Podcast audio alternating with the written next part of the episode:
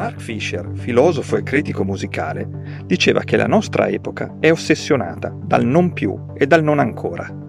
Un mondo di mezzo in cui si è incapaci di pensare a un futuro e di vivere veramente il presente, impegnati a rimpiangere un passato che non è più. In questo periodo di pandemia sembra che il suo pensiero si stia facendo realtà. Per la tecnologia o alla nascita del radiodramma, ma anche semplicemente all'adattamento dei tempi di esecuzione dei pezzi di musica jazz ai tempi di un 78 giri. L'avvento del web ha portato con sé nuove sfide e nuove possibilità.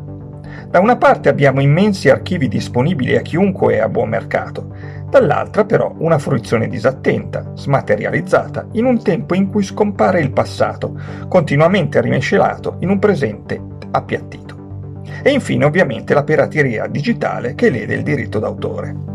La rete è dunque il luogo in cui tutto è possibile, ma ci sono anche molti pericoli.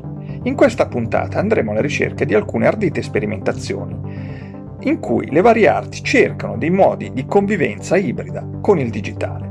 La sfida più difficile, ovviamente, è quella delle arti dal vivo, la cui materialità è imprescindibile da un incontro in presenza tra performer pubblico.